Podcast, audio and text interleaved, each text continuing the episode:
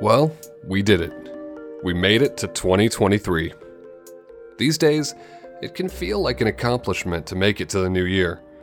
But when you look back a year, there's just as many incredible things happening alongside everything that makes us want to tear our hair out. Welcome to Valley 101, a podcast by the Arizona Republic and azcentral.com. I'm producer Thomas France, and I wanted to take just a short pause and recap this past year here at this podcast. To help me, I enlisted my fellow producers Kaely Monahan and Amanda Luberto and asked them about the stories they gave to us in 2022.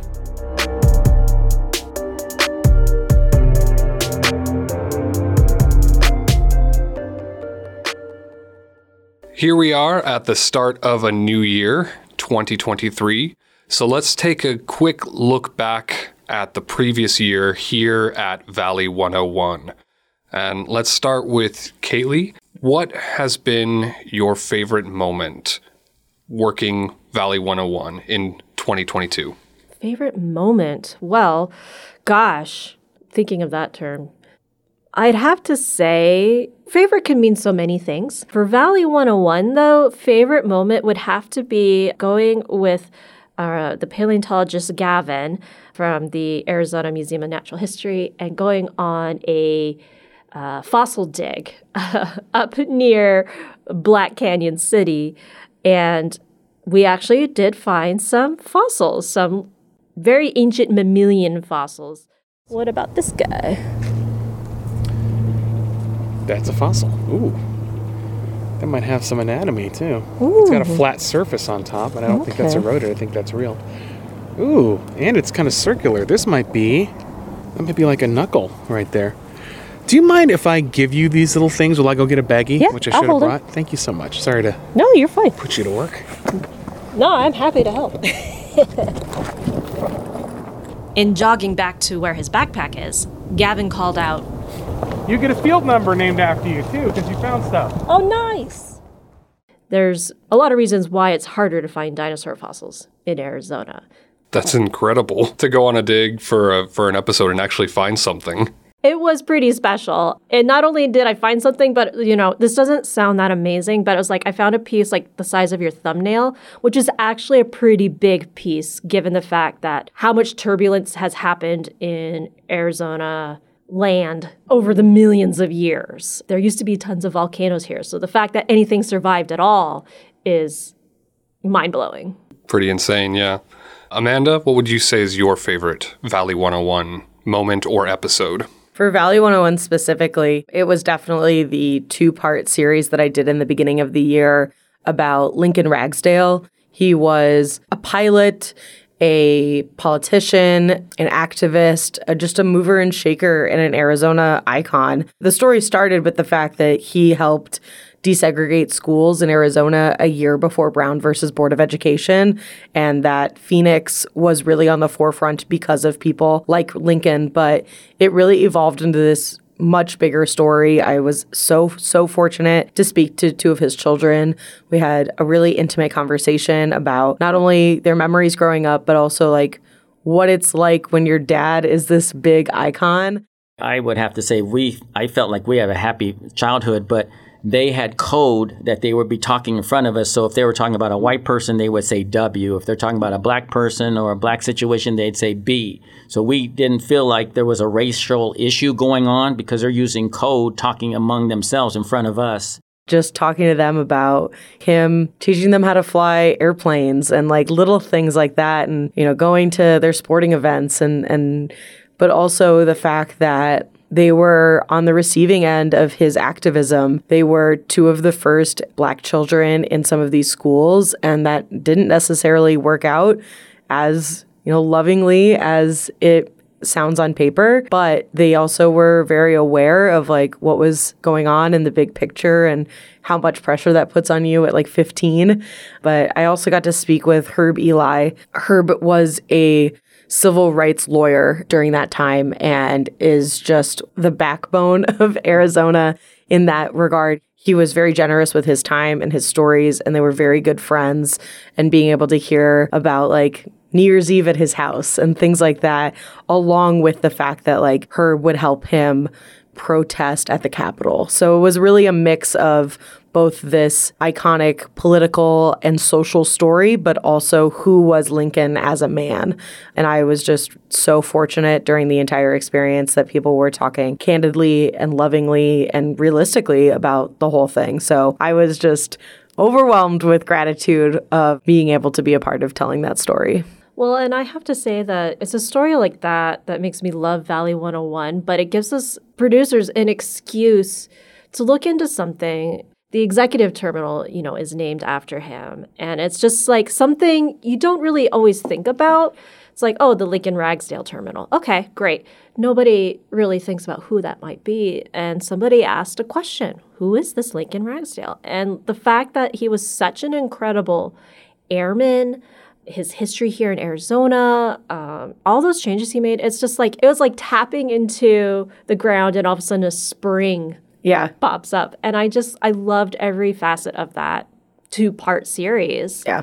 Incredible story. But it starts with great questions from our listeners. Like, it's just something that has become part of the background when I drive around Sky Harbor, and I never thought to ask, and someone did, and that's why we love this show. Is that you guys are so thoughtful. And now there's an exhibit up in Terminal 4 with Yeah. like his original gear, which is so cool. It is really cool. So that was a big moment for me for Valley 101 this year. That is incredible. That is quite possibly one of the coolest stories I've ever heard. Yeah, it's go listen to it. It's in two parts. It's really excellent. I will say, for me personally, I've been at Valley 101 producing episodes for only a short time, but I come to find that some of those questions can lead to really interesting answers. Mm-hmm. Like when I researched what happens when rain falls. You, you just think, oh, does it run off the streets? But the reality is that it's much more complicated than that. Mm-hmm. And it was really interesting to go and kind of explore that avenue. What would you say has been the most complicated episode to produce? Either the oh most gosh. frustrating or or something that maybe didn't get off the ground. Well, I'll, I'll jump in. I- It, it did get off the ground, but it ended up being a very simple story that I overcomplicated, as I tend to do. Uh, it was during the summer, and what really sparked it is seeing all the homeless on the streets during summer. Uh, we have an, a growing population of unhoused, and I just would worry about these individuals, you know, begging on street corners, and it's 115 outside. I mean, I personally always carried like water and like brown baggies with snacks and stuff, but I was wondering like how do we as a society cope with this extreme heat? We have those who aren't fortunate enough to have access to cool places. So this led to how do we deal with extreme heat? And it's only getting hotter mm-hmm. as time goes on here in Phoenix. So I talked to medical professional about how do they treat people who come into the ER specifically. A lot of the times these are people who are unhoused or they're on drugs and they just their senses are not connecting so they don't realize how hot they are. Even people who like fall on concrete they get burned. That's how hot it is. And so talking about what needs to be done from a medical perspective how do you get cooled off which is like a very practical information and just even being like wildly dehydrated and how much that affects your body. Exactly. If you've been out drinking or just, you know, outside and you don't have shade, you don't have water, it's can be really terrifying and how quickly your body deteriorates with extreme heat. Like it mm-hmm. does not take long for your essentially for your brain to fry to put it indelicately. Yeah. But then like you have all these organ failures start happening. It's pretty gruesome. But my next step was, was like, okay, well, what is like the city of Phoenix doing about it? And then that's when I talked to David Hondula, who oversees the the heat office, which is like one of the first of its kind in the country. Mm-hmm. It's one of the first heat mitigation offices run through a major city, through city offices. And so Mayor Kate Gallego appointed this ASU professor to find ways to mitigate our heat situation, like not only doing outreach and getting people water into cooling stations, but looking at how can we keep the city cooler, plant more trees, build with less concrete, all sorts of things. It's just reached its first year uh, this past fall, this office. Um, so remains to be seen what more they will do. But conversation with him. And then I talked to a therapist who talked about like seasonal affect disorder and how people will experience sad in hot places like Arizona, where I think the stereotypical idea, oh, cold, gray, gloomy places. But no, it happens a lot in Arizona because you can't go outside. You don't feel like interacting with people, and that can really affect your mood. In uh, another study uh, that came out in the Journal of American Medical Association, JAMA, in their psychiatry section, they had a study just that came out this past February that showed that days of extreme heat were associated with higher rates of mental health related visits to emergency departments for all sorts of mental illnesses. Which was eye opening to me. And I kind of concluded this whole thing by talking to, with a professor down at the University of Arizona about, um, you know, the one good thing about our extreme heat is it brings the monsoons. And our monsoon rains have a very unique smell, particularly when it falls on the creosote bush. And he's been studying the effect of your olfactory senses and how that can improve your mood. Um, so, a little bit into healing oils, but from a more scientific angle. Again, a simple question How does extreme heat affect us? And I went through all these avenues. And I'm really proud of how that episode turned out, how many aspects of our lives I was able to touch on that. And, you know, it's, it's a topic that I'm still going to be following even in the new year. So it sounds like you took what should have been a simple episode and turned it into this expansive, wide range of topics. it was a study, to like to be completely honest. Even more interesting to me, like FEMA does not provide any support or financial help to states of extreme heat, but they will for states that experience extreme cold. As our climate changes as areas do experience more heat. You know, at least the majority of homes in Arizona use air conditioning, but that can't be said for people in the Pacific Northwest or even back east. Mm-hmm. And as they experience more heat, like the national government, the feds are going to have to figure something out because it's not just blizzards. mm-hmm. No, it's not. Amanda, do you have an episode that uh, was complicated or that frustrated you? to an extent, you know, they're they all reach a point where you have a, a, frustration and then you work your way out of it. But the two stories that I thought of when you first asked was one that I produced and then one I sort of helped produce with one of our interns. But I did in uh, mid to beginning of April a story about what Arizona has been like one year since we've had COVID 19 vaccinations. I worked with um, Stephanie Innes, who is our health reporter here at the Arizona Republic, and talked to her about not only how much her beat changed and covering it and everything that she went through, but also how Arizona gained access to vaccinations and who was able to get them. And then we did a big picture look at like how in April we compared to the rest of the country and things like that, who was taking the opportunity to get vaccinated, who had the opportunity first, like all of those sorts of things. And that was just something that, you know, there was a specific time limit on it that I really wanted to hit.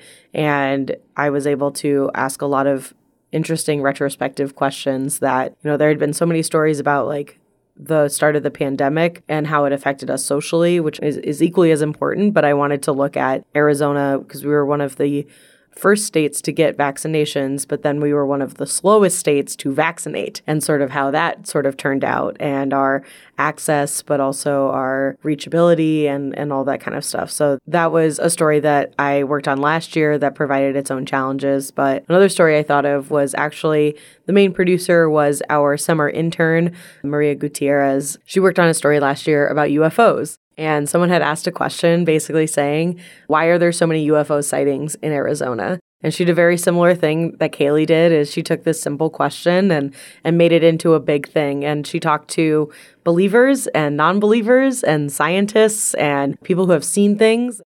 There was something that flew across the whole state from one end to the other and across into Mexico that was witnessed by tens of thousands of people. There was over a thousand 911 calls that came in that night. So think about that. What else do we have to compare to that? I don't think we have anything that has that many 911 calls.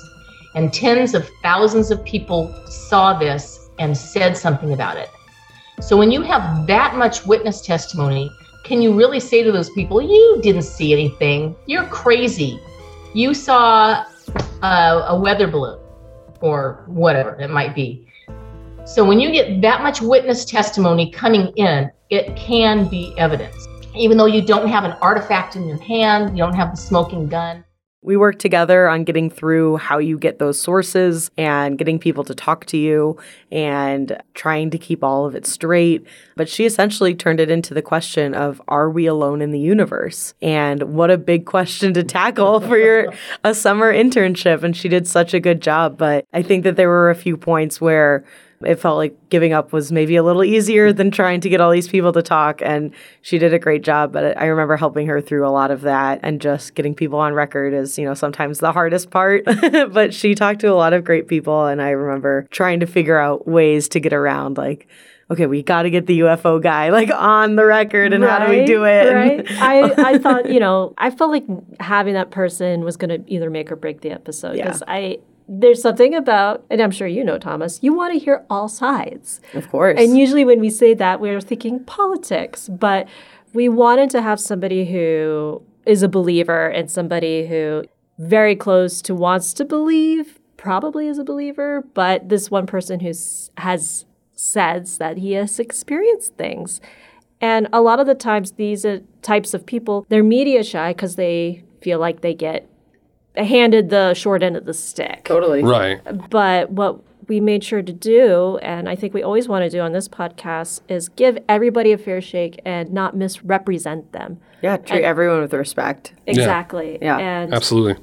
You know, it turned into a really interesting episode mm-hmm. that, you know, I think few other podcasts have been able to do. Specifically, right. we because we got this believer who says he's seen things. And she did a great job with getting a scientist. And the conclusion of the story was essentially like, you know, maybe there's a bacteria that's technically alive three planets over. Does that count? It is technically life. it is technically that, and that's basically what we came to. And she did a really good job, and that was just really fun to put together. But definitely one where a lot of roadblocks that we helped get over with her, and she never she never backed down, which was great. Fantastic. It's always nice when you come across an obstacle and you just don't let it go. You, yeah. you, like a dog with a bone, you just keep after it yeah. and it works out. Yeah, it was a lot of fun. I was very happy for Maria. That was a good one. Fantastic. So, you guys have both kind of touched on it already, but I wanted to maybe dive a little bit deeper and see what was your best achievement that you accomplished in 2022 for Valley 101? Well, I mean, not to put words in your mouth, Amanda, but I think Lincoln Ragsdale was your crowning achievement. I think so too. Can I give one to you? Yes. I think yours was the sage poaching. That story was so good. Um, um, and I think that's one that's going to live on for a long time. Yeah, that one, it was such an interesting story. So, our Indigenous Affairs reporter, Debra Krol, she did the investigation. So, I was essentially talking to her about what she found with the sage. And I had no idea that the sage that you find in like your woo woo stores, for, yeah. as I like to call them, or even, you know, your independent bookshops, your, your witchy stores, those little bundles of sage for smudging is probably poached and stolen from native lands. Yeah both here in the United States and in Mexico. And it's at such a rate that the plant is going to end up extinct if something isn't done. Some enterprising people decided they were just going to go out to the preserves and they were going to go out in some sometimes the people's private land, sometimes the tribal land, and just take what they want and sell it. And it's become as one detective told me, almost a cartel.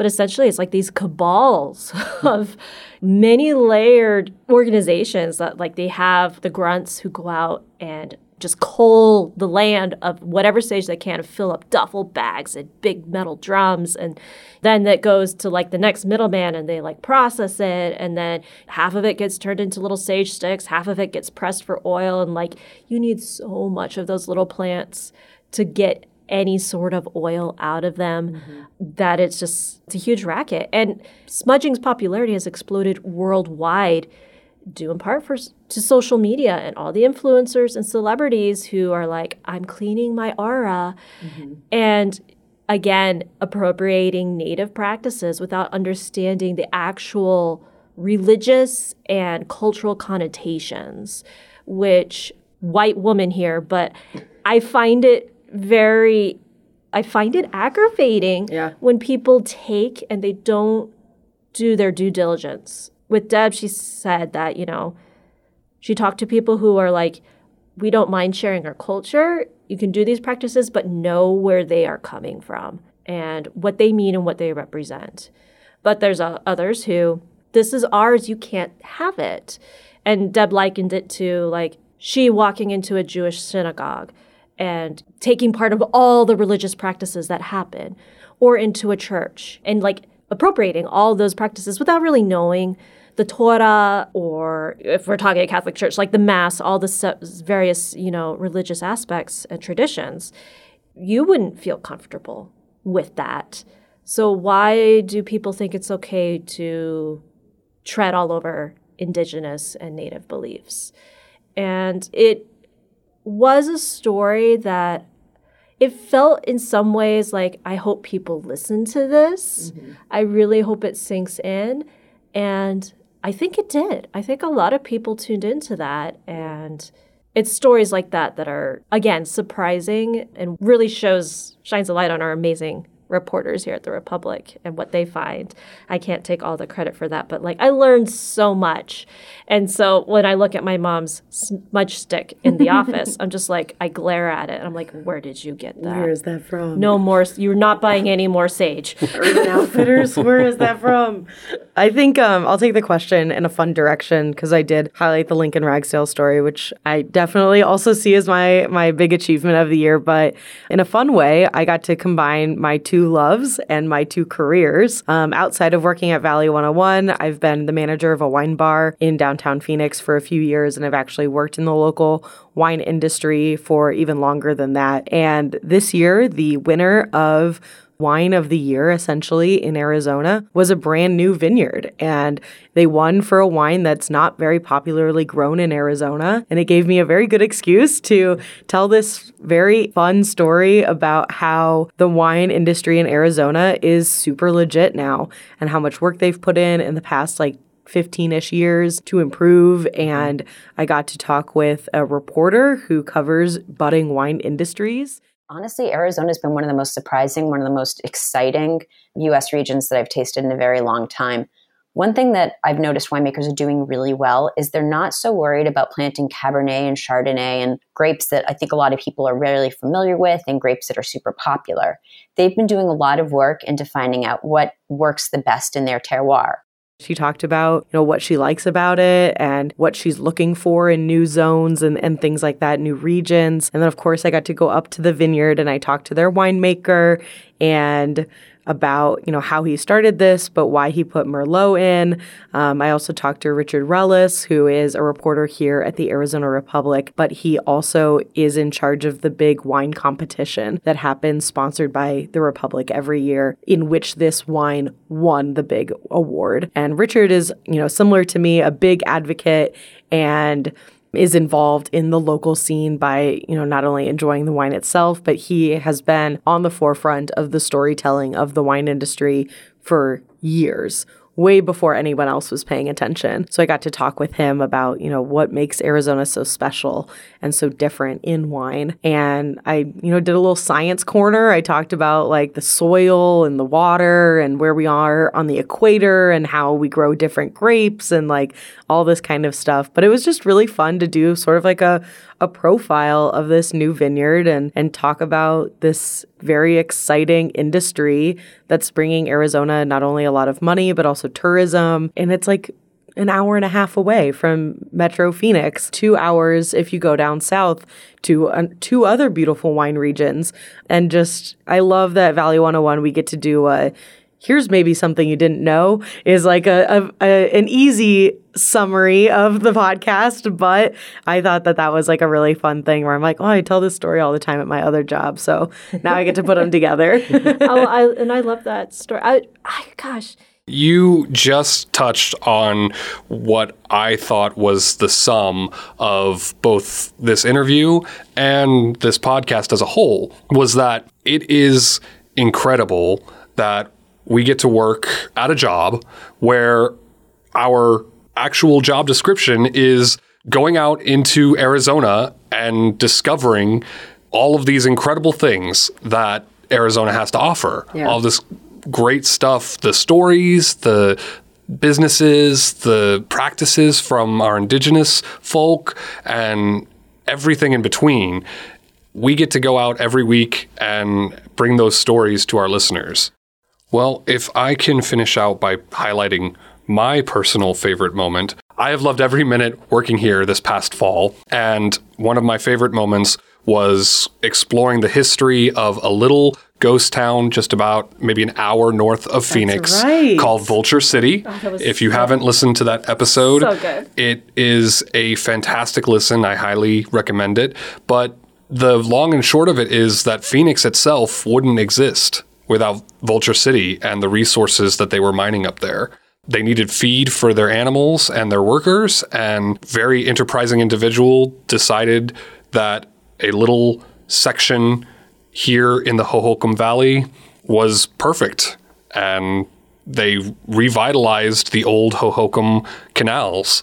And we just built this city from the ashes of that indigenous population. and like that's something I never knew. Like I knew about our canals. We've done a We've done that. but the the tie of that it, that is just so cool. yeah it's awesome It was a great story, Thomas. it was a great way to to kick off our sort of spooky month too It was. that was a lot of fun mm-hmm. Yep. always love that month Oh, it's I a love- good month. I We had a love lot of great stories. Love talking spooky things. Yeah. So well, I'm very excited about 2023. Please submit your questions. We want to answer them. We want all of your wacky, crazy history, physical landmarks. Even your minor questions. I mean, the story about the air conditioning on the roof, that was so fun. or like what's next for Fiesta Mall? Or Metro Center Metro Mall. Center Mall. I mean, there's That's so many right. good that ones. turned into quite an unexpected turn. Yeah. I'm really excited to see the urban village when it's finished in two to three years. We love our malls here. oh, yes. Arizona loves malls. All right. Well, this has been really fantastic. And honestly, it's very appropriate. Something that was supposed to last 10 to 15 minutes and be sort of a short recap of 2022 has turned into a very long discussion about favorite moments throughout the year. So it's very appropriate considering what we just talked about. Well, thank you, Thomas, Yes, uh, thank for you. Thinking of this topic. And it's kind of fun to go down memory lane for both of us. I mean, Amanda and I are still kind of fresh on the pod ourselves. So, oh my gosh. I know. Look at that.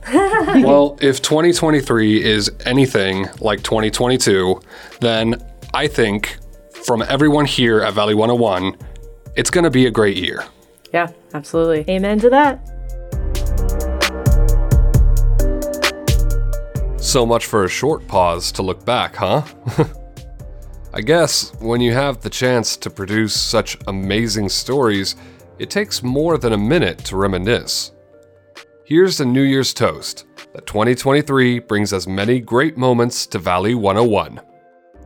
If you'd like to share your favorite moment from 2022, reach out to us on Twitter at AZ Podcasts.